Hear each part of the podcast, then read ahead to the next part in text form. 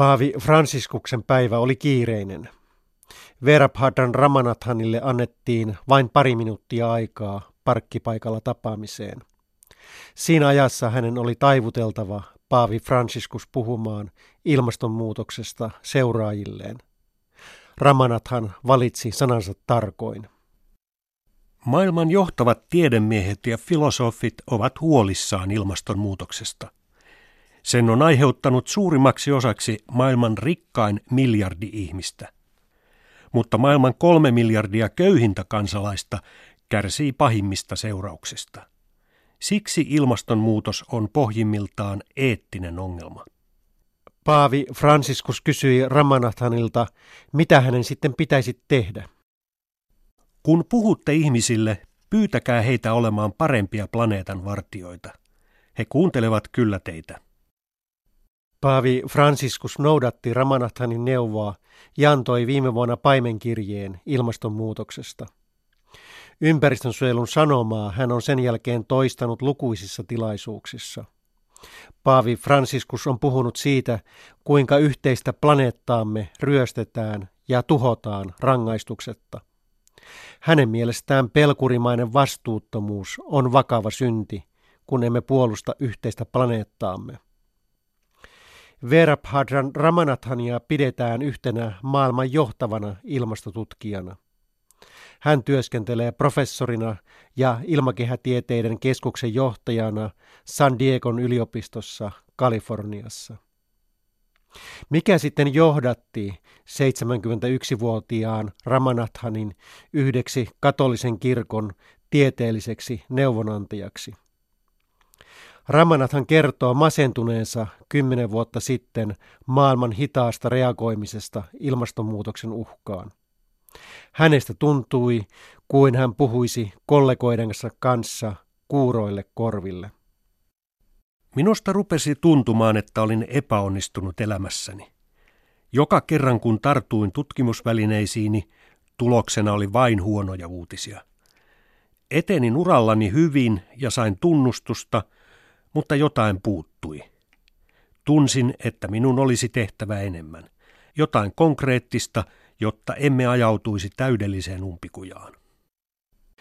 Verabhadran Ramanathanin mukaan lyhyt tapaaminen Paavin kanssa kesällä 2014 merkitsi hänelle eräänlaista ahaa-hetkeä. Luonnontieteiden ja uskonnon välillä ei ole minkäänlaista jännitettä ympäristökysymyksissä. Molemmat pyrkivät suojelemaan planeettaa. Uskonnon ja tieteen yhteistyöllä voi olla mullistava vaikutus ihmisten aktivoimiseksi yhteiseen kamppailuun. Aikaisemmin ajateltiin, että ilmastonmuutoksen pahimmat seuraukset näkyisivät vasta vuosisadan lopulla. Ramanathanin mukaan ne tulevat huomattavasti nopeammin. Ihmiskunnan tilannetta voisi verrata hurjaa vauhtia jyrkänteen reunaan lähestyvään autoon. Kun auto tulee liian lähelle jyrkännettä, mitään ei ole enää tehtävissä. Emme ole vielä tuossa tilanteessa, mutta meillä on aikaa vain 10-15 vuotta. Jos me emme tuossa ajassa pysty tekemään radikaaleja muutoksia ilmastonmuutoksen hillitsemiseksi, seuraukset tulevat olemaan hirvittäviä. Ramanathan tuli ilmastotutkijoiden keskuudessa tunnetuksi jo 1970-luvun puolivälissä. Tuolloin hän havaitsi, että erilaisissa kylmälaitteissa käytetyt kloorifluorihiilivedyt eivät ainoastaan tuhoa otsonikerrosta, vaan kiihdyttävät myös ilmastonmuutosta. Verabhadran Ramanathanin tie ilmastotutkijaksi on ollut aika mutkainen. Hän syntyi Tamilnadussa Etelä-Intiassa – Ramanathani isä työskenteli myyntimiehenä kaupitellen yhdysvaltalaisia auton renkaita. Kun perhe muutti isän työn perässä Bangaloreen, Karnatakan osavaltioon, poika joutui opiskelemaan englanniksi. Osasin vain tamilia, joten en ymmärtänyt sanaakaan, mitä minulle opetettiin. Tämä johti siihen, että en myöhemminkään kuunnellut kovin tarkoin opettajia. Menestyin huonosti – mutta samalla se kasvatti itsenäistä ajatteluani. Lukion jälkeen Ramanathan opiskeli insinööriksi ja työskenteli jonkin aikaa jääkaappien parissa. Hän kyllästyi pian työhön ja huonoon palkkaansa ja hakeutui jatko-opintoihin Yhdysvaltoihin. Näin Ramanathan kertoo, miksi hän saapui alun perin Pohjois-Amerikkaan. Yhdysvaltoja pidettiin tuolloin Intiassa maidon ja hunajan maana. Totta puhuen en ollut kovin innostunut jatko-opinnoista ja tieteen tekemisestä. Halusin vain oman impalamerkkisen loistoauton. Lopulta huomasin, että minusta voisi tulla hyvä tutkija.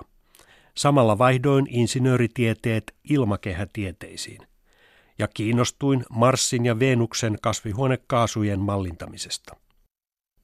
Parikymmentä vuotta sitten Ramanathan tuli tunnetuksi havainnoistaan Etelä-Aasian ylläleijuvasta ruskeasta pilvestä, joka oli laajuudeltaan Yhdysvaltojen kokoinen. Se koostui suureksi osaksi niin sanotuista lyhytikäisistä pienhiukkasista, kuten mustasta hiilestä eli noesta, metaanista, otsonista ja erilaisista teollisista kaasuista – hänen tutkimusryhmänsä arvioi, että nämä epäpuhtaat pienhiukkaset vastaavat noin 40 prosentista ihmisen aiheuttamasta ilmaston lämpenemisestä. Tuolloin kukaan ei tiennyt, että ilman saastuminen oli niin laajalle levinnyttä. Ilmansaasteiden ajateltiin keskittyneen vain tietyille alueille, kuten suurkaupunkeihin – Huomasimme kuitenkin, että ilmansaasteet saattoivat pysyä paikoillaan Etelä-Aasiassa useita viikkoja, jolloin ne peittivät koko pohjoisen Intian valtameren. Saastepilvi oli kolme kilometriä paksu ja se vähensi meren pinnalle tulevan auringonvalon määrää yli kymmenellä prosentilla. Ramanathanin tutkimusryhmä jäljitti Etelä-Aasian ruskean pilven aiheuttajiksi fossiilisten polttoaineiden ja teollisuuden pienhiukkaspäästöjen ohella puulla ja kuivatulla lehmän lannalla toimivat keittoliedet. Vähän myöhemmin Ramanathan huomasi satelliittikuvista, että maailma on himmenemässä kaikkialla. Ruskeat pilvet kulkeutuivat Kiinasta Tyynen valtameren ylle ja Länsi-Euroopasta Afrikan yläpuolelle. Ilmakehän himmenemisen vaikutusta ilmaston lämpenemiseen pidetään osin ristiriitaisena. Pienhiukkaset viilentävät ilmastoa heijastamalla osan auringonvalosta takaisin avaruuteen. Toisaalta esimerkiksi noki- ja pölyhiukkaset imevät itseensä auringon säteilyä. Näin ne lämmittävät ilmakerroksia, joissa on huomattava määrä näitä pienhiukkasia. Aikaisemmin ajateltiin, että ilmakehän himmeneminen viilentäisi kuitenkin ilmastoa enemmän kuin lämmittäisi. Näin se toimisi ikään kuin ilmaston lämpenemisen jarruttajana. Padran Ramanathanin uusimpien tutkimusten mukaan ilmakehän himmenemisen vaikutukset ovat monimutkaisempia. Ruskeat saastepilvet lämmittävät esimerkiksi Aasiassa merkittävästi ilmastoa. Ramanathanin tutkimusryhmän mukaan ruskeiden pilvien sisältämät pienhiukkaset aiheuttavat alailmakehän lämpenemisestä noin 50 prosenttia ja loput johtuvat pitkäikäisistä kasvihuonekaasuista. Aasiassa pienhiukkaset voivat viilentää keväällä ja talvella ilmaa maanpinnalla, mutta samaan aikaan ne lämmittävät ilmakehää. Ilmastonmuutoksessa hiilidioksidin määrä on keskeinen tekijä. Pienhiukkaset voivat kuitenkin joissain paikoissa kiihdyttää ilmastonmuutosta ja toisissa paikoissa jarruttaa muutosta. Ramanathanilla on saastepilvien pienhiukkasista myös hyviä uutisia. Kun ilmaston lämpenemiseen vaikuttavat kasvihuonekaasujen ohella saastepilvien lyhytikäiset pienhiukkaset, niiden radikaalilla vähentämisellä olisi huomattava merkitys ilmastonmuutoksen hillinnässä. Mustan hiilen eli noen elinikä on vain parista viikosta kuukauteen.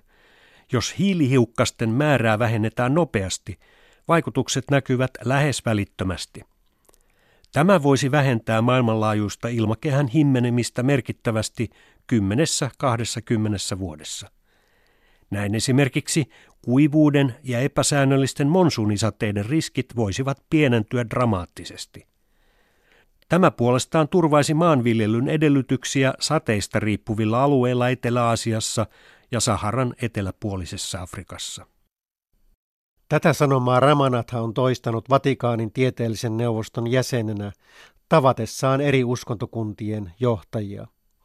Leikkaamalla lyhytikäisten pienhiukkasten määrää ihmiskunta saisi hänen mielestään kipeästi kaivattua lisäaikaa varsinaisiin suuriin uudistuksiin, kuten energiatalouden täydelliseen remonttiin. Paavi Fransiskuksen tapaamisen jälkeen hän on keskustellut ilmastonmuutoksesta tiipettiläisen hengellisen johtajan Dalai Laaman ja hindulaisen kurun äiti Amman kanssa. Nyt hän on järjestämässä tapaamista länsimaisten kristillisten johtajien kanssa Washingtonissa. Ramanathanin tavoitteena on organisoida parin vuoden kuluessa Vatikaanissa kaikkien uskontokuntien edustajien konferenssi ilmastonmuutoksesta. Viime syksyn Pariisin ilmastokokoukseen Ramanathan osallistui Vatikaanin tieteellisenä neuvonantajana. Kovin paljon hän ei kuitenkaan pane painoa kokouksen merkitykselle. Pariisin ilmastosopimus on tavallaan vedenjakaja, mutta sopimus on hampaaton. Meidän pitäisi tehdä niin rajuja toimia, että yksikään maailman poliittisista johtajista ei ole valmis tähän. Verabhadran Ramanathanin toivo ilmastonmuutoksen hillinnässä perustuu nyt ruohonjuuritason massiiviseen joukkotoimintaan. Hänen mielestään maailman uskonnot ovat riittävän vahvoja voimia aktivoimaan ihmisiä. Ne pystyvät tarvittaessa myös vastustamaan globaalin teollisuuden ja kansallisten hallitusten politiikkaa, joka uhkaa ihmisyyden ja ympäristön hyvinvointia. Kestämätön kulutus, väestön kasvu, köyhyys ja ympäristön tuhoutuminen liittyvät saumattomasti toisiinsa. Mutta tätä noidankehää kansalliset hallitukset ja kehitystaloustieteilijät eivät suostu näkemään. Heidän poliittisissa toimissaan kaikki on alisteista BKTn kasvulle ympäristön suojelua myöten.